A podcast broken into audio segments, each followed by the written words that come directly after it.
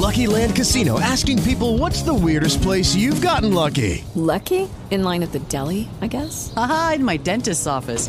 More than once, actually. Do I have to say? Yes, you do. In the car before my kids' PTA meeting. Really? Yes. Excuse me, what's the weirdest place you've gotten lucky? I never win and tell. Well, there you have it. You can get lucky anywhere playing at LuckyLandSlots.com. Play for free right now. Are you feeling lucky? No purchase necessary. Void where prohibited by law. 18 plus. Terms and conditions apply. See website for details.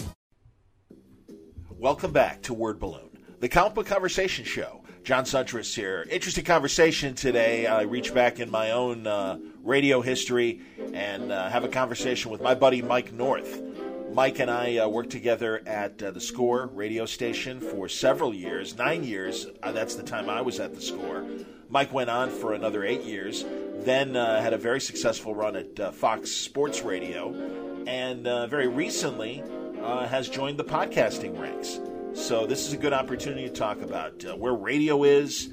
And the Score is celebrating its 25th anniversary this year here in Chicago and uh, we kind of talk about the origins of uh, sports talk radio, modern sports talk radio, because the score is one of the first stations in the country to go all sports back in 1992. And uh, Mike was uh, one of the very first hosts, and I uh, started producing about four months in. And uh, we just talk about the origins of, of sports talk radio. This year, Mike has joined the podcasting ranks with his own podcast. It's called Sticks and Stones, and it's at Podcast Arena dot com slash Mike North, or you can find it at iTunes and all the other uh, podcasting platforms. But uh, Mike does a show. It's very sports centric, and it's a lot of fun. Of course, Mike understands that uh, this is kind of a nerd culture show. So I get Mike's thoughts on uh, a few uh, nerd culture uh, subjects from Marvel westerns to his thoughts on Batman versus Superman. That seems to be kind of the the, the easy touchstone uh, that movie, and certainly because it's been on uh, HBO, uh, you know, for the last two months, nonstop, gives us the opportunity to talk about that. But Mike is also a, a huge uh, old time movie buff, so you get a little scene missing action if uh, you're an old Word Balloon fan. And uh, I took full advantage of the fact that Mike would have interesting observations. And then, um, you know, again, because of Chicago Sports Radio, Mike and I had an opportunity to meet a lot of celebrities and we reminisce of uh, some of the good times we had with uh, people like Don Rickles and uh, Mike with Frank Sinatra and uh, a few other big celebrities as well. So uh, it's uh, all true stories and a very interesting conversation. It honestly has a little Bendis tapes in it, but Mike's an old school guy, and it's fun to have this conversation. Mike North and the history of Chicago sports radio and I'll live my own personal history on today's Word Balloon.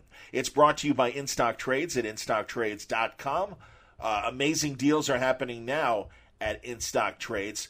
Uh, big ticket items, uh, these are the uh, giant uh, books, are on sale for up to 50% at uh, InStockTrades.com. Things like Absolute Y the Last Man, hardcover volume 2, uh, is just $62.50. You can get other things like the uh, great Golden Age collections uh, like uh, Forbidden Worlds, hardcover volume 7, uh, great stories from uh, the United States and even the UK from the Golden Age of comics. 45% uh, off, $26.39. Check out that list, and I think you're going to find something. Greg Rucka Batman product is now available at InStockTrades.com. Some great runs are finally making their way back. a great story, Batman Death and the Maidens featuring Ra's al Ghul and a secret daughter that we never knew about that's become a prominent character in uh, Arrow as well. The origins of that story with uh, Greg Rucka and Klaus Janson. 42% off, $17.39. You can also get Checkmate, and I'm really glad that uh, Checkmate is finally coming out. This is uh, DC's espionage arm of the DC universe, and uh, great stories there uh, starting with Volume 1 at 42% off, $14.49. You can get Thief of Thieves, Shawn Martinbrough, and uh, Andy Diggle doing a great job on the, that wonderful heist book and uh, from Image that uh, was created by Robert Kirkman. 42% off for Volume 6, $8.69. This is all from InStockTrades.com. Check out the deals for yourself. They're waiting for you now. InStockTrades.com. All right, as we get into our conversation with Mike North, uh, something happened with, you know, every now and then, uh, something happens with uh, Skype and it gets weird. Near the midway point of this conversation, uh, things got, in the words of Doctor Who, timey-wimey. And I'm not really sure exactly what happened, but we would start to overlap in our conversation. And this just wasn't because it's audio and it's a phone conversation and we both are anxious to talk that we would kind of cut each other off. It literally was to the point where um, our words were blurring over each other and uh, we had to uh, worry about uh, you know it, it, not making sense to, to play it back. So uh, I've got about uh, about an hour of my conversation with Mike. Still very funny, a lot of fun, uh, good nostalgia time for the two of us. I hope you enjoy it too. Here's Mike North on Word Balloon. All right. After many technical difficulties, I'm very happy to welcome my friend. We go back a long, long time. It is hard to believe how many years we have worked together in radio and television. And now, finally, I have Mike North on my Word Balloon podcast. Welcome, my friend. All you had to do was ask. I'm right here for you, Shake. What's going on, handsome? How you been? I've been great. Everything's been good. Doing uh, doing the things I like to do.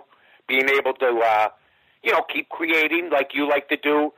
Uh, we like things that a lot of people don't like, uh, but the niche that we have is great. This is and I've had a, a, a great niche. So I, you know what, when you when you're successful, then you can call your own shots, and I've been fortunate enough to be able to do that. I hear you, man. No, you know, I'm I'm glad you've joined me in the in the podcast world. You've uh, you've been podcasting for a little Yep. bit over a month, and uh, congratulations, welcome. And I and, Yeah. and you've taken your very large media audience and brought them online with you because you've been, you've been kicking ass at uh, at Fox and uh, many many years at the Score. Well, yeah, I mean, you know, I have had a good run. I was at the score for 17. I was at Fox for six. And then they just walked up to me and Andy Furman, the people at Fox, and said, you know, we're going to go in a different direction. We're going to shuffle the deck. Well, we were the only two guys that were shuffled. We were doing tremendously as a show. We had a tremendous following. So then, uh, after they just dropped that little bomb on us, uh, you know, for three, you know, about three months ago, four months ago, I decided to take a step back, examine the industry, see where it's going. I see where it's going here in Chicago and in other places, and I'm not liking it. You have TV people now being involved in a lot of areas of radio, uh, you know, uh, where they're merging, and now they're saying, you know, uh, we would rather hear our personalities on your airwaves than than than the ones that are actually trained to do radio. So, I had you had told me about podcasting way back when, and then David Gow, who's uh, uh, one of the founders, well, he is the guy at Gow Media, and Jeff Schwartz and other people said, why don't you try this podcasting thing? And uh, I was working as a consultant with them at the time anyway. So I said, okay, I'll try it, and I love it. I love it. It's uh, it's about thirty-five to forty minutes a day, shake, and it, and I call every, I call him Shaky, folks. So I mean, you know, that's just the way. Sorry, I know he's known as John Word Balloon uh, Suintres and everything else, but I gave, I think I gave him the name Shaky, and if I didn't, I should have. Um, but he's just great. And then um, what happened was, is a lot of our radio people now caught on to the podcast. Yes. And I said, what am I doing here? A lot of podcasts split the money 50-50 with you. I told Mr. Gow, and he said, fine, since I'm doing some work for you anyway, you know what? Why don't you keep all the profits on this? Since it's so exuberant, since this podcasting is so exuberant with money, you keep it, and I'll go out and get sponsors. So I, I went out and got local sponsors who I've been with for 20, 25 years. They backed me from the very beginning, mm-hmm. and now I'm trying to change the podcast arena. If you have a name, if you have 205,000 followers like I do on Twitter, then you can. I mean, I have more followers than the paper I work for in Chicago Yeah, the Daily Herald. subscribers. Yeah, I'll say it. The Daily Yeah. Herald. All right, yeah, man, that's uh, that's very Yeah. impressive. And yes, you do. You have a large social media presence, which does make it easier to uh, get uh, a successful podcast. And, and good for you, man, in terms of getting the local advertising. Well, you know what, Jake? If somebody wants to, if somebody wants to advertise, you can go through a radio station and and you might get a show that doesn't have as many followers or listeners as I do. Right. Somebody's going to see it on my uh, on my website or on my or on my Twitter handle throughout the day because you can you could put it out as you know more than two three times if you want all day Oh long God, consistently. Yeah. So your sponsors are getting now instead of the one time a day. They're getting three times a day. They're getting four mentions a day if you keep putting it out, and that just lends to a more, I guess, user friendly, uh, I guess, marketing friendly type environment. And you know, you know how it is. You call a radio station, you pay out the ass, and then you know what? Something happens with your commercial, you can't find a salesman for four days. Yeah, I know what you mean. No, and you're right, and it's lost in a shuffle of a bunch of other uh, advertisers Absolutely. for five to seven minutes at a time, and you get lost in the shuffle. People are dial twisting and stuff. The difference is obviously with a podcast, they've downloaded the show or they're listening to it uh, streaming because they want to hear you. And the likelihood Well, I'll is, give you a perfect know, you're- they're gonna they're gonna put it on pause if they got to get out of. They're listening to it in the car or they got to stop for a second. They'll put it on pause and come back to you. Exactly. Here's another thing that they can do. You can eh, with with podcasting, you can skip ahead if you don't if you want to. But see, I do my commercials the way I always did my commercials, even when I was breaking time. Vienna beef. I mean, look at. I just tell the people. I got two more people getting to jump in. I said, let me ask you. You know what my selling point is? I got Napleton Auto Group. I got Vienna beef, and I got Tony's Italian Deli. I got a small, and then a huge, and then a real huge companies. Yes. Okay, I'm on Pond, Tony's Deli. I got Napleton Auto Group. They got 130 some some uh, uh, uh, car lots all over the country, and then I got Vienna Beef, which is the standard beer in Chicago. And I tell the advertisers this: You think those people are stupid? You think those people are just spending money on me just because they they want to they want to uh, you know help back me on this? That's partly true, but also they know they're getting a tremendous deal and they're reaching people instantly, just like our president did, and just like our president won an election with. Well, quarter the same way. Well, you and you've got you, close to you know over two, like you said, over two hundred thousand followers. That's a captive audience, man, and that's plenty. That's plenty of people to do business with. Uh, whether Oh. you're selling hot dogs, Italian beefs, or or cars. I, I, I wish I would have had Twitter when I had my hot dog stands. For people that don't know, me and my wife had were in the hot dog business 16, 17 years. We had three places, but it was back in the 70s, 80s, and 90s. I had to write letters to get the USA Today to come out, to get Rolling Stone magazine to come out, to get the Sun Times to come out. Oh, If I had Twitter now, if I mean, if I had my stands now, well, first of all, I'd be in my twenties. Uh, but also, also, I can't imagine if BB's, one of our most successful stands, one of the top stands, is voted by USA Today and Rolling Stone back in the day as one of the best stands in the country. It had Twitter. I can't even imagine Sure. if we had Facebook how big we would have been. Just like I can't imagine the radio station, the score you and I worked at, if we had social media in the 90s, we would have all been trillionaires, all of us. Oh, I understand. Period. No, I hear you, man. Well, and again, and I want to get to that because I kind of want to talk about the beginnings of Chicago sports radio because, and really, what you say about social media, I, I think is true. First of all, BB's hot dogs, if it existed today, not only with social media, but I'm sure you would have been on the Food Network with that joint, and because you guys had great food, and uh, I mean, you, you, as you say, you proved yourself with the media that you had at the time. But let's let's get back to uh, sports radio because I really think that, and and granted, sports has always had its tribes of fans, you know, Cub fans, Packer fans, whatever. But that said, I really think that the way we did sports radio, starting with the score and stuff, really was a, a forebearer of today's social media. Instead of message boards and things, people would call in. I mean, there were sports call-in shows in the past, but this was, you know, nonstop all day. And we were a daytime station, and as you know too, at the end of the day, the lights were still flashing. People wanted to talk. Yeah. You know, here's the thing, the phenomenon that was WSCR. And and if I didn't have the hot dog stand, I don't even know if there is a WSCR because Dan Lee and that. some of the people from the radio station used to come in. And what would happen is I'd always tell them, you know, when they were getting ready to do something, here's what you should do, here's what I would do. I, we always used to have fun. And Harvey Wells came in one day, and Seth Mason and Dan Lee, and they said they were thinking of starting a cool jazz or cool country station. And I said, if you do that, you're nuts. You should start a sports station. This is And a- 1992 or 1991. 1992. Really, 91? Yeah, it was really 91. Really, it was about uh, August of 91, and I begged them. I went out into a driving rainstorm during lunch and, and, and, and argued with them all the way out the door that if you start a country station or a cool country or a jazz station, you'll just, you know, okay, you'll combo it with XRT big whoopity do. I said, if you start a sports station, you'll be one of 12 to 20 that are only around in this country right now. Denver had one, WFAN had one, Kansas, uh, Kansas City had one, uh, uh, San Diego had one, but there weren't a whole lot of them. Now there's like five, six, seven hundred of them. Uh, and really, what happened was that they decided to, on my recommendation, Danny Lee tells me this to this day, to try it. Well, what ended up happening was this phenomenon called the score that had three shows during the day, no nighttime signal. Like John said, the lights were booming even after we go off the air because we only had a daytime only signal. And what happened was a phenomenon. There were Cub fans, Sox fans, Bulls fans, Bears fans, Blackhawk fans. But what really was the nightmare for the teams was there were score fans.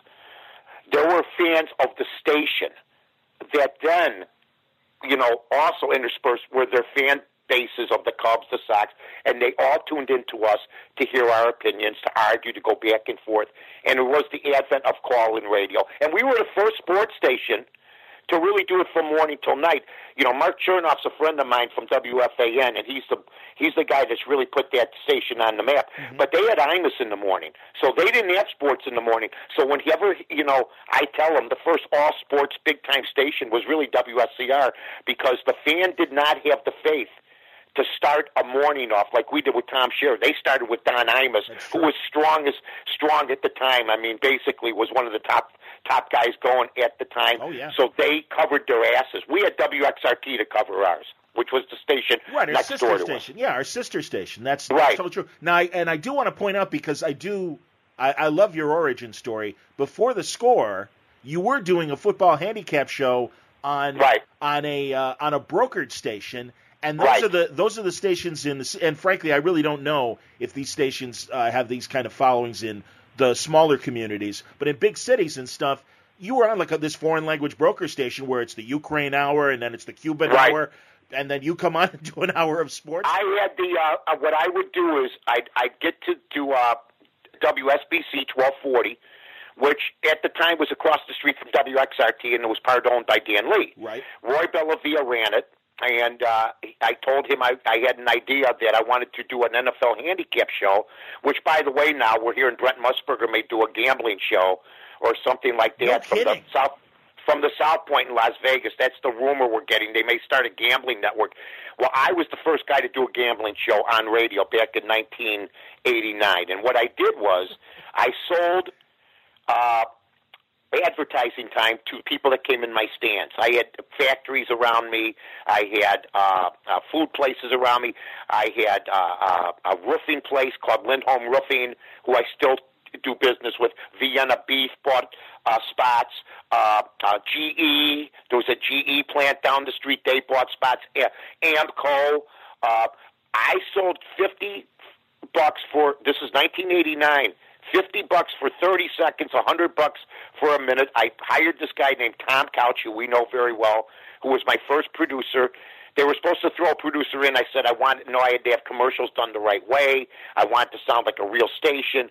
And then I listed it in the Sun Times with a guy named Dan Cahill. And then I got a little following.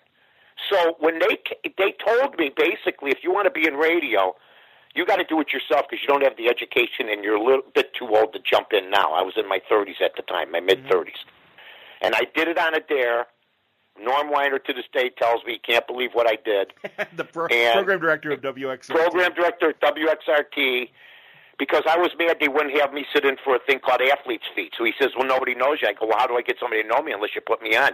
He goes, "We're not going to put you on unless you have some back, unless you have some tape and everything else." So I did this show, and I paid three hundred bucks an hour back in 1988, 89. A lot of money, three hundred bucks an hour, and and I worked one hour, and I and basically I turned that into a thousand a week with all this advertising I sold. So I was going to keep doing that until the sports station started. Then they hired me, and then the rest is history. The whole thing went bonkers. I mean, my life just completely changed. How quickly? forever. How quickly did you and and your partner Dan Jiggetts, uh, a former CBS network uh, sports guy, big anchor in the Mm-hmm. in the '80s, did a lot of big events and stuff. Um, Well, first of all, putting you guys together. How did that Yeah. work out? That wasn't the original plan, was it? No, I had to show. Well, here was the original plan. The original plan, from what I understand it to be, first of all, you know, uh, Bruce Wolf was supposed to be the guy that was going to be sitting in. Bruce Wolf was a, still a local broadcaster here in Chicago. Was supposed to be the guy that was supposed to be sit, to do it with Dan Jiggetts. He got cold feet or something. He changed his mind. He was doing TV, but I don't think he ever had a lot of faith in the radio station at the time and where it was going. He heard it was a daytime. A lot of guys turned us down. Uh, Right, because again, this is Chicago, number three market in the country. Right. And, and it's a daytime only station, literally sun up to sundown. So not even 6 p.m., you know, No. in, the, in the dead of winter, uh, 4, 4.15 in the afternoon. All right, good night. We got to go now Right. because the sun's going down And literally. with all the other stations, 30 other stations are still rolling, 40 other stations are rolling, and Dan McNeil's got to say goodbye at 4.30 because So- the sun went down. I mean, yeah. where are we at? The the 1860s? I mean, Yeah, yeah, you know, literally. the sun's come down. I thought a posse was coming into town to pull us out of the building. um, Yeah, these were but small. then, this was a small station. I mean, just in terms of its wattage, it was such a Right. small station surrounded by 24-hour stations, established networks, and and local affiliates and big radio stars up and down the dial. Right. So what happened was they got Tom Shaer, who Tommy was an anchor for Channel Five. He was our most most prominent guy, to be honest with you. Yep, and I think they guy. Yep. they wanted to do they wanted to center it around him, which I can't blame them at the time. That's probably it was, was a good strategy. Uh, then they hired uh, Wolf. Decided he didn't want to do it. They told me they were going to give me a tryout. They brought Jigs in to sit in on my show, the NFL Handicap Show, and I guess we did okay. They saw there was some possibility, but we were going to be. But they they insist to this day, Seth Mason and Dan Lee, that they they wanted middays. Middays had to be strong because it was the only full day part, and uh, that wasn't going to be affected by the time. So they put me and Jigs together. They put the uh, African American Harvard graduate and the street kid, high school dropout, the white boy, and they put us together. And usually, you know, and, and, it, and it clicked. It clicked really, really quick. And then in the afternoon, we had just tremendous cachet with Terry Boers, Dan McNeil, and Brian Hanley. They rotated. So we were the only show that was full time. So we had a little bit of advantage on everybody. But I'll tell you what, it all worked. The teams were put together. It was genius by Dan Lee and Seth Mason, Harvey Wells, and all the people that do it. Jeff Schwartz was a marketing genius. We had girls at remotes that were hotter than hot from from modeling agencies called Scorekeepers. They did everything right, but they only had to spend a limited amount of money because they had WXRT. To give everybody an example, back in 1992, they sold WSCR spots to score for 12 bucks. By the end of the first year, WSCR was selling their spots for 200 bucks Yep. a shot. We made it in the black our first year. And they were basically just using us as a combo with the, for WXRT. Right, what ended added up happening? Added bonus, you know, you buy spots on XRT, we'll Right. a few on the score. Well, what happened was XRT has ended up being the added bonus by the end of the year. I mean, really, stop and think about. It. And I can understand there were some frayed feelings at WXRT because we hit everything by storm. Even friends of mine, I could just tell they couldn't believe what was happening. They've been doing it for 15, 20, 25 years, busting their tail, and all of a sudden a bunch of Type A morons come walking in on the other side, and then and, you know the next thing you know. Uh, we're we're one of the top five stations in the city by far. I don't care what anybody says at that time. I knew the buzz on the street. I was there every day. It's We were one of the top five cities. We equaled the loop as far as as as, as buzz and, and and as far as, as as money and everything else. And they were a big time station, twenty four hours back in the, in the eighties. Well, that's the thing. It was, you know, the cool music station suddenly had to deal with the frat house suddenly breaking in. And, Right. And also, the interesting thing was, like you said, the score built this community that loved having the opportunity to sit and listen all day Yes. long and call in. And it really was, again, what we see now with social media and cool podcasts, cool websites, cool streaming shows. I have five scrapbooks at home, just of stuff that we used to have to do. I used to call the papers.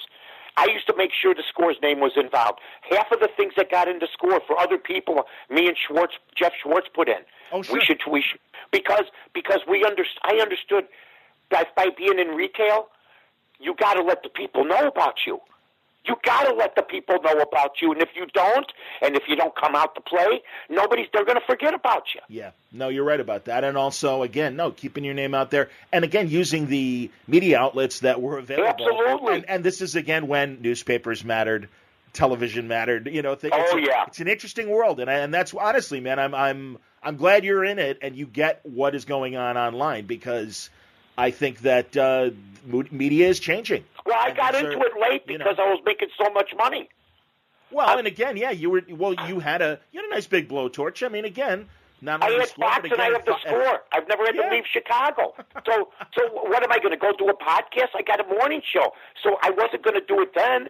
And now, because you know what, management or whatever types are going to keep certain people off, do whatever they have to do. They can't do that anymore. They can't do that anymore. If so and so wants to come on, we know people been. Bla- I know guys that haven't been on the air in ten years. In ten years in Chicago or around the nation, I know guys that have lived in twenty. Dick Biondi, the great rock and roll guy, has worked in twenty six different cities or twenty six different venues. I was blessed to just work in Chicago. Arnie Spanier, a sports guy, one on one radio. I go, Yes, Arnie, I you're doing you're, you're doing radio in Vermont on the ESPN. Why are you living in Vermont? He goes, that's where the job was. So Yeah. I've been no, very, very fortunate. a road warrior. Yeah, you're right. And Arnie is your typical kind of Absolutely. life lifer broadcaster, but willing to go city to city wherever the like he said where, wherever the You much, you know how much you love your craft to maybe go somewhere when you've been on top of the heap and you're going to go maybe to Connecticut or you're going to go to some station in Vermont and because you want to do the things you love. You're still getting paid. You're still a name. But but I mean that's how much people don't understand. If you're in the sports radio business or in the radio business, they for a lot of guys, and they're not as good as they used to be. It's a paycheck. For me, it was never a paycheck. We were supposed to be out of business in six months, so I said I'm going for it, and that's just the way it is. It was never. I was making a living before I got into it. I didn't have illusions of grandeur. It just happened. What do you think the first big break was to get you guys notice? Ditka. As far, do you? Yeah, okay. You think it was it the Ditka show, and and also the the circumstances of the score, and and the Bears at the time. McCaskey. when Ditka when Ditka blew up at the media. Yeah, I Or- think when and- and- Ditka blew up at the media '92, wanted to challenge Neil from Northlake. But first of all, they signed Mike Ditka. That was a huge signing. He's still the coach of the Bears. That legitimized us. I think what legitimized the station was certain things every guy would do. My big coming out party was April when me and Michael McCaskey went at it, back and forth on the air. And it was a vicious give and take after the Bears got rid of Jay Hilgenberg for a draft pick. I remember it like it was yesterday. And I've never had, I've never been treated uh, ever since by the Bears with any kind of, any kind. And I- not that I deserve it, but McCaskey. See, the problem with the Chicago people that own station or own stations or own, they hold grudges forever, to much to their detriment. They hold grudges You know, forever. I- I, mean, Mike right. McCaskey and I haven't said a word to each other since April of 1992. I I know people who uh, through family friends have worked with the McCaskeys. Yep. And were and were very happy to sit me down anytime and say, "Let me tell you about that North guy." Oh, And yeah. like, Oh yeah. I mean, that's just the way it was. I, I I blew him out of the water. I was the voice of the guy, the average guy.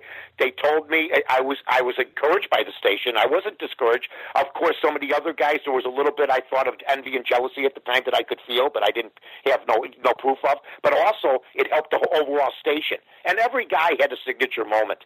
Every guy at that station, or every person on the air. So, you know, I never looked at it uh, as anything else but trying to make us the best that we could be. We were the best sports station by far in the country. I think our third or fourth year in, by far. Well, I, I think you're right, and also I think um, because we were unconventional, uh, you know, and I and I, I shouldn't include myself when I say we. Oh yeah, you I should was- because the I was- production I was was, was quirky too. The production was different. Oh, I sure. mean, I, I promoted a restaurant by crashing a plane into the parking lot of it. It was called Dakotas. Was, was that was that? Oh, which which place was it? Dakotas. Dakotas. That's right. I We wanted to get something to eat. We were going to land. The plane crashes into the into the parking lot, and then we go, That's "Well, we're okay. Let's get out of here and let's go get something to eat at Dakotas." I mean, we actually had a plane crash, Tom Couch and I. I mean, so that's that's how crazy we That's were, you know. That's true. And Dan true. Lee let us do it. Nowadays, you couldn't do any of that stuff. Well, I wanted to talk about that because yes, we were the the point is yes, the direct the editorial direction was unconventional, and management stayed out of the way. They were they were Yeah. okay with it. Well, That's because they knew right from the get go. I fought them from day one um, about everything.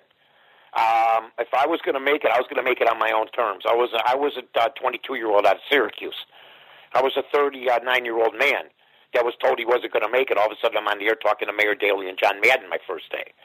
So now I was going to do it on my own terms, even if they told me not to. So what they would tell me is, "Don't do this," and then I would do it. Then they'd yell at me, and I'd say, then they'd find out it worked.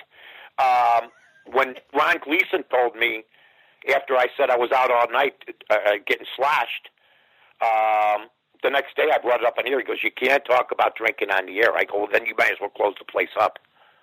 I said, "If you're going to have a, a street kid say he was at Gibson's drinking Diet Pepsi all night, you're out of your mind." And and I, I said, "I want to, I want to, I want to embrace that. I want to talk about going on a world tour. I want to talk about the 15 places I want went to. I want to talk about the person that the guys I ran into. I want to talk about running into Keanu Reeves. I want to talk. These are all guys I ran into in in the 90s. Keanu Reeves, Jason Patric, that I became friends with. Dennis Rodman. I mean Jeremy Roenick, because I was a poor man's Harry Caray at that time. To put it, to put if I could put myself in his company, he was out, I was out every night almost. Well, And- that was the thing. I mean, you know, the games are downtown and everything. Absolutely. And you're, hang, and you're hanging out afterwards, and, and there's, you know, the the nightlife of, of Chicago. Right. And suddenly you go from, you know, uh, closing up the hot dog joint and waiting for tomorrow to suddenly being able to really enjoy going to the games for free, covering them, speaking your mind, and checking Getting tickets to go see. Frank Sinatra sitting at his table at Gibson's in the back, talking to him for an hour, going to see him in Las Vegas, going to see Don Rickles with John Suintres and a group of people that I love, after, uh, and then going backstage and then having dinner with Don Rickles. This this stuff's not possible without WSCR Chicago. Period. End of story. I was Forrest Gump. I really felt like I was Forrest Gump and along for You were great. ri- ridiculous ride where I would, you know, meet these Rip and we'll keep other from Larry people out of the Sanders and- and the conversation. great- but we had the top, film. we had the top people, the top people. We had a TV show at Basta Pasta in Chicago. John and I, That's true. and my wife Phoebe was the executive producer. We had everybody from Jake LaMotta to Pete Rose to Mike Krzyzewski to Carlton Fisk to Wilt Chamberlain uh, to to Harold Ramis to to Bobby the Brain Heenan to Yeah. to uh, uh, uh, Daniel J. Travanti from Hill Street Blues. We had every top guy. People wanted to come on that show. Frankie Avalon. I Jimmy mean, Hart. Unbelievable stuff. Yeah, I was at Tony and. Tina's wedding. I mean, just Frankie Avalon was on the show. Was on the TV show. yeah, I mean, it just un, just unbelievable. We had a full house every night. I think the only two guys that didn't really draw were Erik Kramer, and um, I think the Bears at that time they didn't draw well, but we filled the place up on a consistent basis. Pete Rose was great the day, they, the week after Jim Gray. It was just a wonderful, wonderful experience. And we had so much fun on that show that I'm actually thinking, Shake, to go down to the cable access place down the street and me and you got to revive this thing. We'll do a right, I need- Comcast thing. I need new. I need new suits. I need a new wardrobe. We don't know. We'll just be, yeah, I- we'll, we'll call it, we'll call it the Busters, B U S T E R Oh, we'll just we'll, we'll just be dressed down. We won't have. To, We'll dress down and we'll have the, uh, you know, the burnt out cigarette. We'll relight it. You know, you know what I mean. We'll have we'll have a, a two day growth of beard. We'll call ourselves the bust outs. It'd be great. I mean, seriously, it's all fun. It's all it's all joke and fun and games at the end of the day, right? Absolutely. That's all it it is. Well, I wanted I wanted to get uh, your opinions because, as you say, you're you're willing to talk about anything. Anything. And off the off the air, you were telling me your uh, your frustrations with the the uh, Batman Superman movie of last year. Well, yeah. I mean, you know, now you know. First of all, I can't be blindsided. I got to know when this stuff's coming because it affects me. Because you know, when you're a kid growing up, comic books were huge for me. Back in the '60s and you back in the '70s and the '50s, big. We used to go to this place called Kay's Drugstore on the corner of Glenwood and Ridge and steal one or two a week. You know what I mean? It, she'd turn her back. She'd be at the soda fountain. We'd be pulling one. I mean, I'm I'm not proud of it now. I'd send her the money, but I know she's dead. Um, but we used to go for Superman, Batman comics. Wait for the new editions. People did that, and the, what was great was the Superman annuals. That would be the thicker comic book that would cost you more money. Okay. Yes. I know exa- no, this everyone everyone listening knows exactly what kind of Right. So we waited for those, and we didn't steal the every Eighty-page giants. Yeah, you had Right, to have money. You had to have money, and yet it was a good read. The annual, the Superman annual, the Batman annual, DC Comics. The other characters to me, like the Flash and the Green Lantern, you know, and, and, and guys like that, they were readable, but they weren't the stars of the show back when I was getting comic books. It was Batman and Superman. Superman was the king. Batman was the was the second in command. And then if you bought those comics, that means the other ones were sold out. The Batman and Superman was sold out if you wanted to. Then I found Western comics, um, and I was shocked to hear this from you. I'm stunned. I'm hurt. I'm besieged with grief. I love this guy, and I hate to say it in the FA now because I might be accused of having some sort of thing going with him, called the Rawhide Kid. Um, and I started buying his comics in 62, 63, 64. Okay. Lo and behold, I'm talking to you the other day on the air, off the air, Yeah, that's right. in my car, me and my wife, and and you tell me that the man uh, had a coming out party. I believe it is what they say nowadays. well, they they rebooted the character in the early two thousands and and turned him gay. And from what I understand, and I'm happy about this because I don't think you should use any kind of reason, uh, racial, sexual, whatever, to try to reboot anything. Okay? Sometimes that can blow up in your face. And I'm happy to hear that basically the old school guard of the Rawhide Kid, a man, we guard the gates. I guess that it didn't hit off as well as they thought. Am I right in assuming this? Well, the series sold fine to the modern audience, but the old the old guard did complain and say, "Hey, what are you doing to the Rawhide Kid? Wait Right. a minute."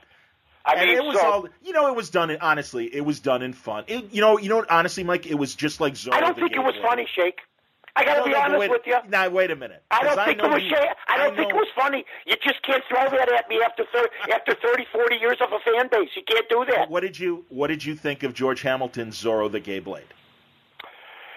You know what? I've never watched the whole thing. I, I like the Antonio Banderas one better, but nobody's going to beat Guy Williams. So that's just the way oh, I am. Well, no, and I agree with that. But I, yeah, but I do like like Blazing Saddles. It's always good to take slaps and stuff. It was no Well, big that's deal. the thing. It was a parody, and really, this Rawhide Kid was really just. It was just fun. It was. It Then was. they make the guy look menacing, lack leather pants. well, he always had that. Honestly, that was always. Well, he was flashy. That's why I love the guy.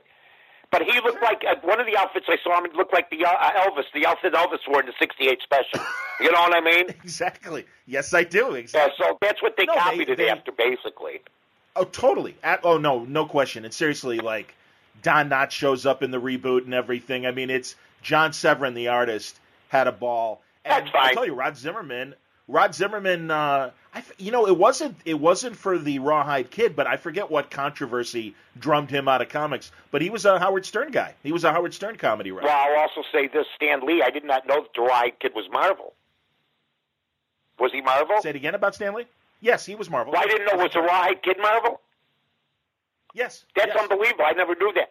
But but that that tells you something about Stan Lee. He made a Western guy. I mean, jump out at you. I mean, I I I, was looking for alternatives at the time. That doesn't sound like a good thing to say in light of what happened to the to the uh, Rawhide Kid. But I was looking for other things than the superhero. I was looking for a regular dude, and the Rawhide Kid was that. So I loved the Rawhide Kid. And there was another guy. What was he called? Uh, another uh, uh, Western star, Colt something or another. Kid Um, Kid Colt Kid Colt Outlaw. yeah. But I like the Rawhide Kid, so good for him. I'm glad. Is he back now? Is he back? Is he? Did he do it in Heche? Did he come back to where he was before? I mean, what did he do? I mean, seriously now. he exper he experiment. It's like college. He experimented while he was out on. That's exact boy. And, what a frontier and, it was. And, and, and, you know, What a frontier it was. It But was the. Rawhide Kid was great. And I love comic books. And I wasn't happy about the Superman Batman fight. That's the stupidest concept of all time. I could have saved the money. Superman, any day of the week, on, and twice on Sunday, kicks Batman's ass unless Batman throws some kryptonite, you know, at him, and it Right. hits him, and he gets weakened. well, I you know I told you is uh, in the in the nerd culture, and whenever it's you know is it Batman against Thor, Batman against the Hulk, Batman against the, the whole Justice League, Batman usually wins because he's like Sherlock Holmes. He's just always smarter than everybody else, and he always has a plan. And usually, when it comes to Superman, the plan has to involve kryptonite. Yes. Because you know he's, there's no. Well, I didn't watch the movie. no I didn't go to the movie. I'll never go to that movie. I'll never see it on TV. I've seen it on. They show it on the HBO. Uh, you know, I won't even look at it. I mean, Superman versus Batman, the dumbest thing of all time. Period. Period. Were you a? Uh, were you a? Uh, you were obviously a George Reeves Superman. Huge. Were you also an Adam? Were you an Adam West Batman? Not as big as well? George Reeves. And I'll tell you why. 'Cause How old were you? I, I'm not trying to age you, but honestly, like, what were you, like 12 or 13? Well, listen, it was on. Batman came Well, out? when Batman came out, yeah, it was huge. It was twice a week. right, 66. Yeah. It's 1966. Listen, the Monkees so, and Batman in combat. Those were the three things. Those were those were money makers. Vic Morrow was Oh, I it in twice I- a week. Um, uh, the Gallant Men with David Hedison. Uh, that was where. Sure. Uh, but the no, the it was combat. It was the Monkees. And and Superman was 59, 60, 61, but they were in syndication. WGN played Superman Right. every Saturday night at six o'clock, and we had the we had the portable portable TV in the kitchen. It was still a huge. It was a huge series for for a, for a while. That the movie Hollywoodland, I liked it. Uh, I I know they had, they had some storylines into it to make it longer and stuff because it is really a short thing. The death of George Reeves, but that's a fascinating death, and I'll never forget the day that we found out he died. Uh, we were walking to school. We were third grade. You, you know, people talk. You know, where were you when Kennedy died? Screw that. Where was I when George Reeves died? You know, Really? Really? Was it, like, shocking? Uh, everything in the movie was true. When we found out Superman died, the kids we were depressed. We were. I mean, that was our guy. I mean, he was he was bigger than nobody realized how huge he was in 59, 60, 61. Uh, Nobody. But the, and the nonsense. And, and on top of that, you see the movie, and he wasn't happy. He had to be out of his mind. I mean, because uh, he he felt he got typecasted, and he did. But man, if you're going to be typecasted, I mean, Roy Rogers was typecasted for 50, 60 years, never complained. You know what I mean? He just Well, but the difference, yeah, but the difference with like Roy Rogers and Hopalong Cassidy was they were able to kind of control their shots. With the TV show, I know Reeves, they were paying those guys nothing Yeah. compared to what. well, the thing with. Roy And Rogers and further, lunch boxes, I mean, he had every kind of right? Well, that's what I mean. Well, and here's the thing: Hopalong Cassidy, though, you know, was not Hopalong Cassidy. You know, he was played by somebody. right? William William Boyd. Boyd. Yeah, but he like, yeah, but he bought Right. the rights to. But uh, Roy Rogers was and Roy Rogers. Movies. And the same. Well, but that's when you walked up to Gene Boyd Autry was- and you said, "Hi, Mr. Autry," he said, "Hello." When you walked up to to, to John Wayne and you said, "Hi, Mr. Donovan," he looked at you like, "Who are you talking to?" Because he was playing a character. Roy Rogers was Roy Rogers, and the cool thing about Roy Rogers was he could do everything that he did in the movies, and he'd do it right in front of you, in front at the Chicago Amphitheater back in the day, in front of uh, twenty thousand people. Oh, I believe that absolutely, man. No, and you know, I saw him on uh, the the channel Decades, and they were showing celebrity bowling from the seventies. Yeah. He was literally the best celebrity bowler. Oh yeah. I mean, he he could easily roll over two hundred. Like, just was amazing. Was a machine. And Trigger, Trigger was a national icon. I mean, that's the way it Yes. was. I mean, his horse was as big a part of his act. And Trigger, people don't know this. If you love the movie Robin Hood with Errol Flynn, who's my idol, my idol of all time, um, if you love the movie Robin Hood, Olivia de Havilland in that movie rides Trigger. That's He- and Trigger, then Roy Rogers purchases Trigger. And that's how that whole thing starts. And Trigger became as much uh, of, of a fan. I mean, I was as much of a fan of the horse and the dog and Dale Evans. It was a family thing. It was the first really reality show back in the 50s. It really was. I see what you mean. You're right. Them, them and Ozzie Right. Harriet, obviously. That's hilarious. You're right, though. That's very, very, very funny. Now, I got to ask you about action movies. All right, of that era, is Errol Flynn your top action movie? Nobody ever better. Um, I'm prejudiced to a point where I've read everything Well, on. I've all. read everything on the man. I've read his autobiography, and I'm not a book reader. Even my wicked, wicked My Wicked, ways. Wicked I've read. Uh, I've seen the movie, which was done terribly. Uh, they have a movie with Kevin Kline that was supposed to come out. They're still waiting on that. Um, Hey, on that movie, the TV movie of that, wasn't the guy who played Zorro in the '80s? Wasn't it Duncan Regehr? Yes. Wasn't he Errol Yes. Flynn? and it was okay. Yeah, God. And then Barbara Hershey played Lili Damita. I know everything about the guy from his. I, I, I listen. The guy drank himself. So you drank himself to death. I, and I was trying to do Oh, that myself. I don't know if I was living vicariously through him, not drinking myself to death, but drinking on a continuous basis. And I had to finally stop. I mean, but this guy died at 49, so I mean, it was a shame. It- You know, it- he was so talented and so under appreciated as an actor. He was as good an actor as Gable. I don't care what anybody says. And, and, and, and he was as good an actor as other ones, but he was not. Uh, he had scandal in his life, and he he wasn't married to his craft. No, you're right. I think. Well, and again, I mean, he kind of fell into acting. I mean, he had done. He was a gun runner Sure. in the 20s and 30s. Yep. And, uh, you know, in He Tasmania. fought with Hemingway in the Spanish War. I mean, so that's my kind of guy. And then he does half his own stunts, only half because you weren't allowed to do them all. Um, I mean, that's why I like Steve McQueen. He's not Steve McQueen to me is an underwhelming actor. Period. End of story. Not, didn't want a lot of I, I dialogue. But if in the movie Papillon, people don't know this. Oh my God. Oh my God. He jumps off the cliff. That is him. Read it, and you would be nuts to do it.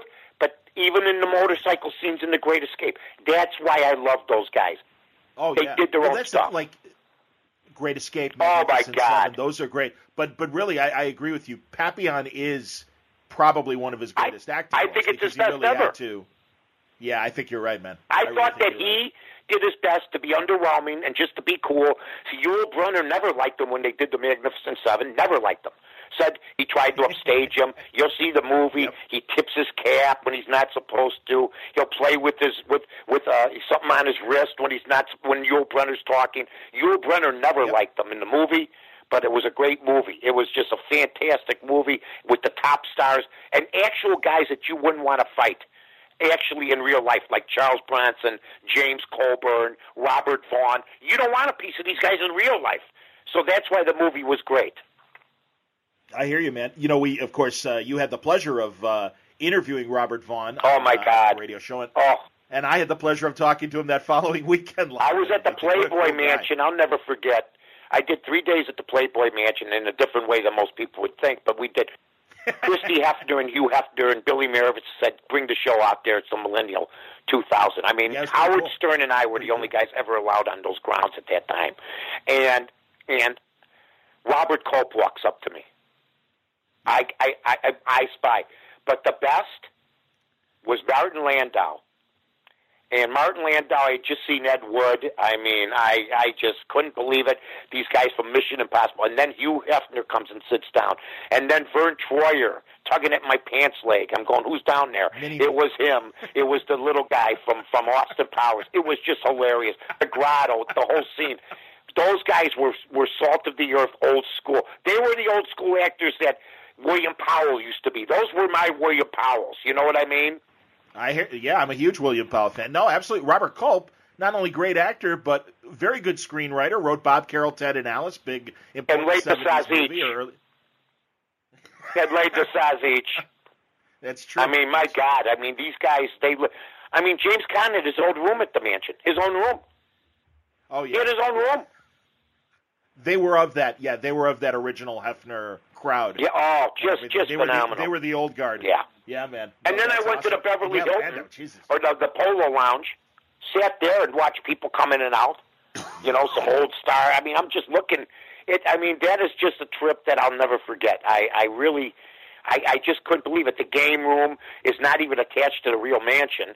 The game room is atta- is like down about 500 feet. Nothing but video. Uh, you have video pong. You have all the old school Evel Knievel pinball machines. Elton John.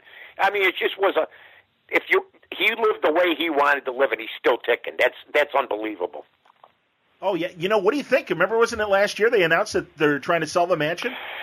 Yeah, I mean, I still go by the one on State Parkway and, and reminisce. I mean, that, that it, it Yeah, was so cool yeah. that His Chicago. Yeah, his he lived in the middle of the uh, block. I mean, he Yeah, lived in the middle yeah. of the block in a 24 room house with him and staff and, you know, anybody that would straggle in. I mean, it's unbelievable. Well, he, and he, I'm assuming. Well, I don't remember when. No, he was still in Chicago when they were doing Playboy. oh, yeah. Right. Oh, yeah. They came to the mansion. That was like the hippest. Yeah. Uh, that was the, one of the There hippest was the hippest shows. Sammy Davis. You know, he'd be talking to some girl, and then Sammy Davis Jr. would walk up and go, "Hi, F," and all of a sudden, say, Hey, man. yeah," and then Frank Sinatra. I'm gonna sing for you. You know, All right, let me. Hey, Don Adams is about to do a little shtick, Right. and then I'm going to. Ladies and gentlemen, this guy's a real good guy. Say hello to Mort Sahl. You know what I mean? They bring Exactly. on Mort Sahl. Uh, with the with the newspaper under his with arm. the newspaper under his arm. Lenny Bruce was I on. President Johnson ought to think twice about our space program. Yeah. And then you'd have Lenny Bruce. Lenny Bruce was on Playboy After Dark, who started it all. So, I mean, Yeah. the history of, of uh, that's one of the shows that you'd love to see them bring back. And, and just play just for the history element of it. Alfred Hitchcock is. You're walking through the front room and F says, "Hey, Alfred, how you doing?" You know, just stuff like that. I had a woman on last year who wrote an amazing book about the history of the Playboy clubs, and it was fantastic. And honestly, between the bunnies and, and the comedians that worked there, all the amazing jazz acts and stuff, how important Hefner was uh, to jazz, really from the '50s through uh, you know the existence of the clubs and the, the well, the archaic nature really of it. Eventually, I mean, I I remember going to the Playboy Club in my twenties, and my buddy Joe Moran had a a key card, and that's how you got in. I mean, you had to know somebody Sure. that got in. But once you got in, okay, it was wild. It was, but things were changing. I mean, you could see more tailored This shenanigans 70s, on right? Division than you could at the Playboy Mansion. I mean, I mean at the Playboy Club.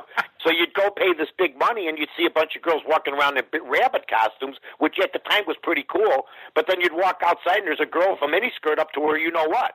So things were changing. You know what I'm saying? I do know what Yeah. you're saying. That's fantastic. I, you know, uh, I I want to bring it back. I'm actually talking to a woman ordering a drink. She's got ears on her head and a bunny rabbit tail as she's talking to Yeah, me. Hello, Yeah. give me a gin and tonic, sweetie. So, so if you want to march about something, that's something that you should have marched about back in the day. You know what I mean? Well, they did.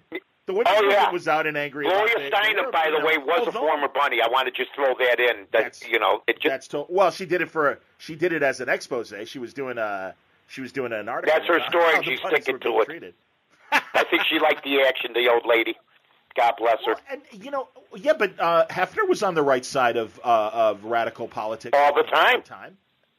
So, so you know, I mean, it's he was a, he was of two sides. He I was mean, Trump before. Trump, only he did it in a, you know, he had to fight him off. He did wasn't as bombastic, but he would go on to talk shows and fight the, you know, the Friedans of the world, the Steinems of the world, the, you know, uh, you know, now nowadays, you know, it would be some of the arguments are so stupid nowadays, but then they were objectified in a lot of ways. But the, the my argument always was that you know I knew Jo Collins, okay, and and I saw Jo Collins at Gibson's. Jo Collins, uh, we should we should clarify for my audience. Joe Collins was a playmate that uh, performed for the troops during. And also went out with my friend was- Bo back. He was a Playboy baseball player. Now she's got to be in her 70s, but I met her and she's got a beautiful daughter now. And I remember seeing her at Gibson's in the 90s. Did you ever feel objectified? She goes, no. Until people brought it up. I mean, people made a big deal out of it. She goes, we loved the life. It was a great life. It was a good living. I was on in a magazine. But it took nerve back in the 60s and early 70s to do nude things, nude layouts where they didn't show everything at the time. Well, again, he was he was leading Oh, the yeah. sexual revolution. Larry Flynt so- took it to the next so, I mean, level. Larry. Flynt took it to the next level. Big That- time. yeah, he did. He took it back to the. Well, I mean, you got no station where it fear. I mean, that's how you make it in life. You, if, That's if, true. If no, you, you're right about if that, you and I think like about from that standpoint. anything that's radical, or that you think the people would like, if you like it, you're saying to yourself, "That's how I felt about sports radio." That's how. Why wouldn't other people like it if I love it? Yeah, and you just go for it. And and, and, and, and and if you think about it, if Larry Flynt would have once stopped and fought for ten minutes, the ramifications, he would have never made it. He would have never made it. And if he would have known all the ramifications, because once you're in it, shaky, me to a smaller extent, I was Trump before Trump. I had a guy tell me that the other day walking down the street. I go, what'd you think of Trump? The guy goes, man, go ahead, good for him. He goes, you were Trump before Trump. You took all the same crap, the racial stuff. You were. I was working with. I was writing for the Chicago Defender, and I was working with Dan Jiggetts. The Defender, the number one African American weekly, uh, and Dan Jiggetts, the first Harvard black co-captain, and I was being called a racist back in the day because I would just state things as I thought them, and that's always the the thing they look at. And I just I just kept going, and just like I admire people that aren't going to let people's words try to sidetrack them, but sooner or later it can take its toll. That's why when you see people do what they do, like a Larry Flynt, a Donald Trump, a Hugh Hefner, um, a, the Beatles, um, even guys like Don Kirshner, you know, who who took over the Monkees. Did you see that documentary on the Monkees? Oh God, yeah. I mean, really, it was amazing. He should still be getting checks. He probably is. But but well, he did. Oh yeah, no, I think uh, the stuff on his fir- the first two albums that were Kirshner Productions. Oh yeah, and well, you know, he's passed Yeah. away, but I'm sure his estate, you know, still makes the money. And I still think the guy. albums. I still Absolutely. think I never think of Don Kirshner being dead. Any man that brought me the midnight special, special in my world. You know what I mean? I mean, when they used to have rock groups at twelve o'clock at night, you'd have the top five bands in the world playing on your TV set. Now, you- now you got you know now you go to. I still think there's a place for a show like that. I still think you can make it on a show like that. You know. But they have videos now and everything else that you can go to in one second. So now they got to go out and earn a living by actually touring. Well, you know, it's weird. Uh, as we're talking, Riverdale is debuting tonight on the CW, and that's a reboot of the Archies. And it's it's just the regular Archie. It's a teenage drama in the way that you know Right. the Archie comics were or whatever. But I know that Archie has been playing with the idea of doing, um, you know, a, an Archie's band, a new Archie's band. Let me tell everybody this. the best way to like do it. When I was driving to Florida, well, not me, my father, we were in a station wagon, 1969, three day trip. I wanted to kill myself. Five stations on the radio. There's no satellite radio, nothing. You have your two magazines. You read those the first 10 minutes you're in the car. And then all you do is keep asking your dad, Are we there yet? for three days. And it's the most boring, mundane ride. And the Archies were the number one song, Sugar Sugar. I'm not kidding you, folks. You can laugh all you want. That song was a monster. It was a monster oh, hit. yeah. Sugar, honey, honey, you are. That simpleton song was, and that was a Don Kirshner production, by the way. Given to the Right. Originally, and they so he said, "I'm going to stick it in there, you know what, and make a cartoon of this song and show them how really talented they really were." And he kicked their ass with that song. That song, and if the if the Monkees would have made it, it would have been just as big. But he gave it, and they made a cartoon out of it with studio musicians. You're right, and also the uh, the the publishing company that owns the the rights to Archie, all the rights, including the cartoons and stuff, Oh. a ton of money. Don. Kirshner's a genius. He really was. He was he was a genius. And Boyce and Hart were the guys that wrote the songs. Neil Diamond uh, wrote. I mean, they're the top Yes. writers for the Monkees. I love Mickey Dolenz. He's going to be at the. In fact, he followed me on Twitter the other day. So when somebody, yeah, Oh, that's great. uh, Olivia Olivia Newton John, Jennifer Lopez, and Mickey Dolenz, and I'm more excited about Mickey Dolenz following me th- than anybody else. He's going to be at the Arcadia February 11th uh, in St. Charles, Illinois. So he's a smart guy. He latched on to me. He knows I'm going to talk about it and stuff like that. And why not? He's he's really had. You want to, He was a talented guy before the Monkees. He did a show called Circus Boy, and uh, it was a Yep. TV series very popular about a, a moment of silence for the circus. By the way. Um, but that was the, uh, that, yeah, that was the big show back even before the Monkees. So he did have, he was one of the few guys that had some experience. I hear you. You know, I'm glad you mentioned the circus because, like, everyone laughs at the what looks like underwear on the outside of their pants with superheroes, but that came from acrobats in the circus and strongmen from the circus, and that was just the leotards, and that was what you know they wore. And that, I mean, unfortunately, the circus has become so in, insignificant that everyone's like, Well, because you're fighting off everybody pants, because the circus is. The, I just talked to a guy that took his five year old daughter to the circus. She loved it. He goes, now I, there's not going to be no more circus. Every one of us went to the circus at least once or twice. There was no PETA. Look Did at really these like the elephants circus? love to perform. Now the elephant's going to be standing in the middle of some big pen at Brookfield Zoo while somebody puts a shower of water on him twice a day. This guy was a performer, No, and no. when they got rid of the elephants, of course the circus died. You cannot. That was the number one thing at Ringling Brothers. Forget about the ringmaster, the lions, the tigers, the acrobats. The elephant is on their posters more prominently than anybody else. And when there's no elephants, the circus really stopped being the circus. Period. Did you did you like the circus when you were a kid? I got to be honest, I didn't like the. Circus. I mean, I like the idea of it, and then we got there, it stank. It I got to be honest. I love. because I, of the, I, I, I because would never go back and the others. unless I had kids. It's a kid thing. Once you're nine, if you go to the circus, you get beat up by your friends. You got to be seven or eight. Did you? If you tell your friends you went to the circus and you're 15, you're getting an ass kicking. I mean, that's it. Yet I'm the guy that will watch Bozo reruns. So what's wrong with me? Yeah, but Bozo was different. Bozo was a funny show. That was a good The circus was entertaining. Really? Look at all you have to do is see Trapeze with Burt Reynolds. I mean, Burt Lanc. Uh, uh, excuse me, Mr. Uh, Lancaster. Didn't mean to demean you, because Burt Reynolds is good, but Burt Lancaster was the man. Um, Oh, that's a great movie. Trapeze with Tony Curtis, movie. Gina Lollobrigida. You know, you had the ringmasters, the whole ball, the three rings. But you know what? It's a 145 year run. Good for you. Goodbye. You know, I remember they were doing Circus of the Stars on on ABC with elephants and everything. Sure. Here's Ted Knight riding Right. an elephant. Jamie Farr is about to cross the uh, tightrope. Hey, I'm The communists took over, Shake. What are we going to do? They're, they don't want us to have any fun. Man, I got some Glenn Ford dirt. I love for Glenn you Ford. that Let's don't know if talk about Glenn Ford days. now. I love him. Well, first of all, he is a god to the geek community as Jonathan Kent in the original Superman. Oh, God You know- bless him. When he was in that, he had to be like three sheets to the wind while he was shooting uh, that movie. I mean, He's on he's on camera for like maybe 10 minutes. Well, that and he when they find the rocket obviously, but that speech to to his son when he's like you're here for He's a reason, I don't know what it is. Honestly, he brings gravitas to that movie the way that what's his face Obi-Wan Kenobi did Alec Guinness well, to Star Wars. here's my deal Truly. with Glenn Ford. Truly. He, from day one, was a star. He got them all. He tagged all the women. My wife didn't know he was his biggest star, but since I watch TCM now, BB and I watch it. I'm a member of the Back Lot Club. I'm excited. Um, Oh, yeah. that's great.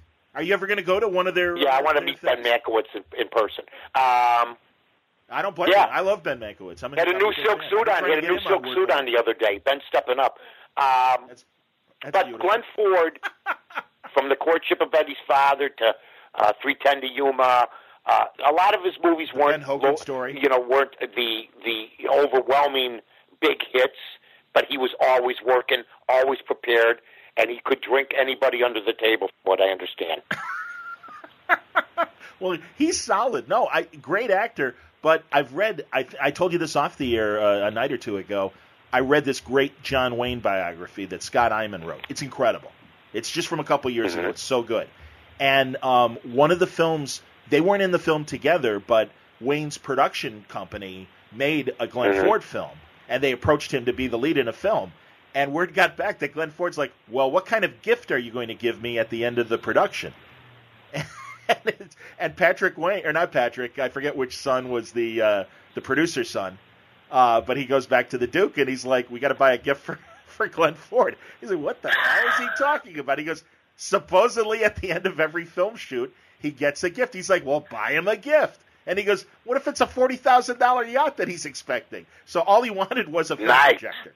And so they're like, "Fine, get him the film projector." But the other story I heard, Robert Wuhl, Oh yeah, from HBO, and and and Cobb, you know, the, the the very funny comedian and actor, he told a story that Glenn Ford, apparently the rumors were that Glenn Ford was so cheap, he would take his wardrobe from the movies home with him.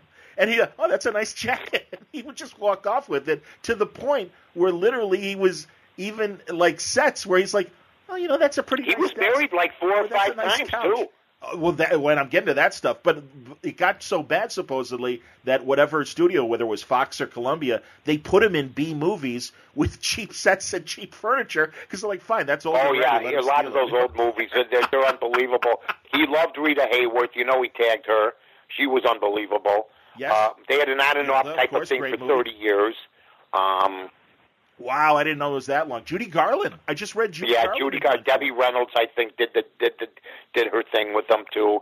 Um, you know, so I mean, you know what? Back then, if you're Glenn Ford, you're Sinatra, you're doing the Tender Trap or something like that. Tony Randall. I mean, are you kidding me? I mean, just walk. eh, There's there's women all over the place. I mean, so We we got it. We got it firsthand from Robert Yeah. Vaughn. Who wouldn't name names, but just said being a young man in the '60s and being a lead on a on a very popular television show. He's like, I, I couldn't nice time." believe Robert Vaughn telling us, "Yeah, I wasn't going to get married then. I just got married recently." He says, talk like that really low, you know, just like he did his characters. Whether it's the Oh my! eh, We talked to Napoleon Solo. he was It awesome. He goes, he was, crazy. great, and he uh, and and and he and he was a lifelong bachelor for the most part till till till the end. I was really bothered when he died. I I, I I'm getting to the point now. A lot of my guys are starting to starting to die, and it's starting to bother me a little bit. Arnold Palmer died this year. What really took me. He was born on the same day as me, September 10th. He was my idol growing up. As far as oh, he was a. Virgo. Wow, that's cool. He was a, uh, a, a, a guy that he was the first, my first star. I've been toying with writing a book about called the first, my first star. He was the first guy I saw on TV. I was like seven, eight years old. It was a Saturday tournament, the Shell Wonderful World of Golf, and I fell in love with the guy from there on. I mean, he was a swashbuckling guy. Believe me, if there would have been social media back then, he would have been in trouble himself. They didn't call him the king for nothing. You know what I'm Did- saying? Did you get, did you get a chance? I can't remember. Talked to got a chance Arnold Palmer twice on the phone. Never met him. Cried profusely uh, when I found out he died. Um, Yeah. But just, I mean, you, you figure you're a kid and you're seven, and now you're 64, and your guy just died. So a guy you followed from beginning to end and was always exemplary, class act. You no, I understand. Well, you know, I, you know, you know my feelings Oh, for yeah. Ali, and I uh, and I got to and I got to meet Ali before, you know, about Yeah. 25 years ago, and I Oh. had that same feeling this summer when he passed because all my life That's I was right. an Ali fan. I And, for uh, Joe Frazier. Yeah, no, I felt that. I felt that way. Sure. I'm feeling that way. Well, Presley killed me. I mean, it almost killed me. It almost. I I'm not that. kidding you, Shake. I It almost that. killed me. People don't know. I was into entertainment and politics as much as sports. And and when Presley, uh, I I was hanging out at Sun High School, and when we found out he died, I mean that you know we got together. We were all stunned. I mean, we couldn't believe it. We knew he was bad, knew in bad shape at 42. That one threw me for a loop. Pete Maravich threw me for a loop, dying at 40, at 42 years old. A lot of. I'll tell you who's the most remarkable. I never thought somebody would take Presley's um, place in my world. This Mick Jagger is just unbelievable. Unbelievable entertainer, unbelievable person, unbelievable that this guy at 70 something, I heard him on a jukebox in 1965 at Round Lake Beach. They had a bandstand. And I can't believe the guy's still going. I just saw this documentary of them in Cuba. They're unbelievable. They are unbelievable. Yes. I wanted to ask you about documentaries. Yeah, I love them. Because you're a big mm-hmm. documentary guy as well. All right, a couple sports ones. First of all, I'm glad because when you said Arnold Palmer, what I thought of was that amazing, was it the Yes. 1960 U.S. Open Yes, that HBO does the documentary? And it's Palmer. Nicklaus, and Ben Hogan. And, it, and it's the most one of the most amazing true sports stories of all those events and how those three guys going into that tournament and what happens at that tournament. It's it's really yeah, one of the best Namath, stories. uh, a great documentary on Joe Namath. Uh, That's a I- great I- one. HBO's Yes, now yes. falling off a little bit.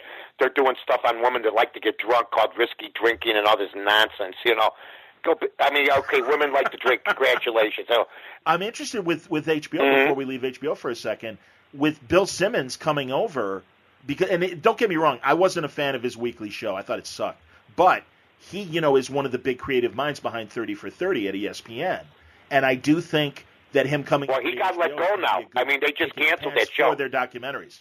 Oh no no no! I know the TV show. well, he's very lucky, man. That's all I'm going to tell you because I've never latched on to the guy. I, I think Well- he's. You're right. He's more behind the scenes as as a guy that's going to hold up together a franchise. He he's made a couple career missteps, but he's also his own man, so I have no problem with that, and he's Yes. done well for himself. But I, you know, it, it's it's the nonsense like Rachel Nichols getting her third chance at ESPN. You know, people like that that keep hanging around because her father's a bigwig in the business. Those those are the people that piss me off. I can appreciate that, but I want all right back to back to documentaries. Did Not see yet. the John Daly 30 for 30? Yeah. Oh It's no, they do a great job. I It's love the thirty for thirty. I honestly- love them. I love them. Yeah, I mean that. You know, honestly, I, I sports documentaries is still like an interesting subject for me. I think that's. I, I really, I, I don't know. I, I get They're great. And, and I think the stories are incredible. Jesse Owens. I mean, you know, look at the Jackie Robinson movie.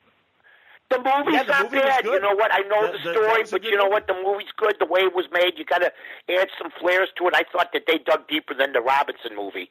Uh, the Jackie Robinson's movie's been done a couple times, I you know, agree. and everything else. Yes. I thought they went overboard with the N word. I know it was bad, but I thought that they really tried to it, it really show you how racially it was in the 1940s. You didn't really need to be shown that.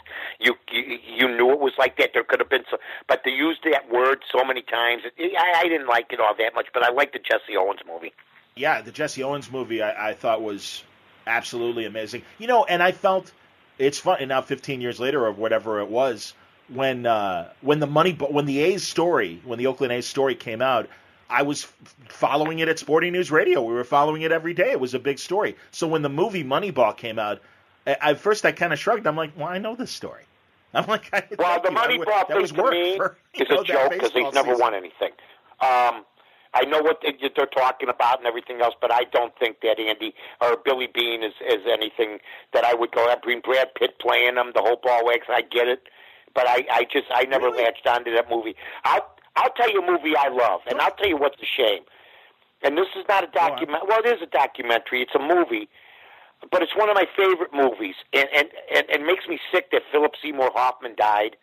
It really does, because it shows you how talented he is. Charlie Wilson's War. Did you see that? I love that movie. I've been watching. It's so funny every Oh, yeah. time, and and you obviously have been watching it too because they've been playing the hell out of it lately on HBO. No, that's That's a, a that's real amazing, story. Real story. Well done, well acted. If you look up Charlie Wilson, Tom Hanks has this ability to look like these people. I mean, he's just got that natural, just normal look. I mean, he did uh, the Mary Poppins movie. He does look strikingly like Walt Disney. I mean, yeah, it's Yeah, so Saving- weird. Saving Tom Hanks is just this normal called, yeah. look, and and he looks like Charlie Wilson. Julia Roberts was great in it. Uh, Philip Seymour Hoffman was fantastic in it as. Oh yeah, Amy Gus Adams? Yeah, just great. The whole cast. Ned Beatty is Great, the, uh, great the stuff. I mean, uh, I can watch that movie. That's a that's a Shawshank. I mean, I call it the Shawshank. Whenever Shawshank's and you stop, I stop at No, I Charlie. Wilson's War. Yeah, but anyway. Shake, it's almost time to eat. Totally a- I yeah, can do this. I was gonna say, When can I be on. Word Balloon again? I love Word Balloon. and I appreciate that, and I and I'm really glad you Everything. came on. And We talked about a lot of reminisced about, uh, some. I, no, but I liked it. So there you go. Uh, that's uh, most of uh, my conversation with Mike North. Like I said, I got a little timey wimey there at the end. Uh, so I hope uh, you uh, made it and enjoyed my conversation. I'll have him back. You know, I think the history of sports radio, I think, is really interesting. And like I said, I really feel like um, a lot of where social media went and has gone has taken its cues from the cultures that have been built up in radio. And, you know, everyone's got their kind of favorite uh, radio station. And if you're lucky enough, it wasn't just a morning show, it really was a station where you really appreciated the whole programming for more than uh, 24 hours. There were a few stations like that in Chicago. And my station, The Score, certainly became one of those destinations. So there's a lot more interesting stories that I intend to explore in uh, future conversations, not just with Mike, but with some of the, the other hosts and uh, people that were involved with the score, because I, really do think that's interesting. I also have a couple other podcast projects that are uh, non uh, comic related, but I think if uh, you enjoy what you hear on Word Balloon, you might be interested in the stuff we talk about. And uh, once that stuff is up up and running, I will let you know. Be sure to check out Mike's podcast, Sticks and Stones. It's uh, over at the Podcast Arena. You can subscribe via iTunes and the usual podcast platforms. But if you want to hear it streaming, it's podcastarena.com slash Mike North. So uh, in the meantime, thanks again for listening. Uh, Word Balloon today was brought to you by uh, InStock Trades at InStockTrades.com. And uh, there are amazing deals happening now at InStock Trades on uh, very cool books. Uh, there are things like the Punisher Max Complete collection. There are a lot of great writers that are involved in this omnibus, and it has a beautiful Dave Johnson cover. It's 504 pages. Uh, it's 42% off, just $23.19. You can get uh, Batman, Brave and Bold, the Bronze Age omnibus, uh, featuring great work from Bob Haney and Jim Aparo. Uh, these are some of the crazy Bob Haney stories that uh, made the Bronze Age uh, Brave and Bold a lot of fun. And I'm one of that part of that audience that enjoyed this run. This collects Brave and Bold 87 to 122. It's 50% off, just $62.50. You can get the Invincible Iron Man Epic Collection. Uh, featuring uh, a lot of great writers uh, and great artists as well. This is a good, healthy dose of uh, Gene Colan's run and Stan Lee writing.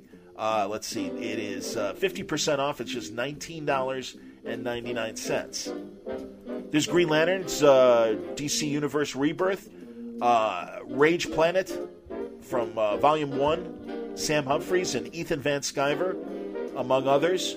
Uh, Rob Robson Rocha is uh, is also the artist on this. It's uh, fifty percent off. It's featuring the new uh, Simon Baz and Jessica Cruz Green Lanterns and their quest. Fifty percent off, eight dollars and forty nine cents from InStockTrades.com. Check out all the great deals that are happening now. Don't forget, if your orders are fifty dollars or more, you receive free shipping from our friends at InStockTrades.com. Thanks again for listening to Word Balloon. Another great episode coming to your way this week. And uh, I will talk to you soon. Until next time, Word Balloon is a copyright feature of Shaky Productions, copyright 2017.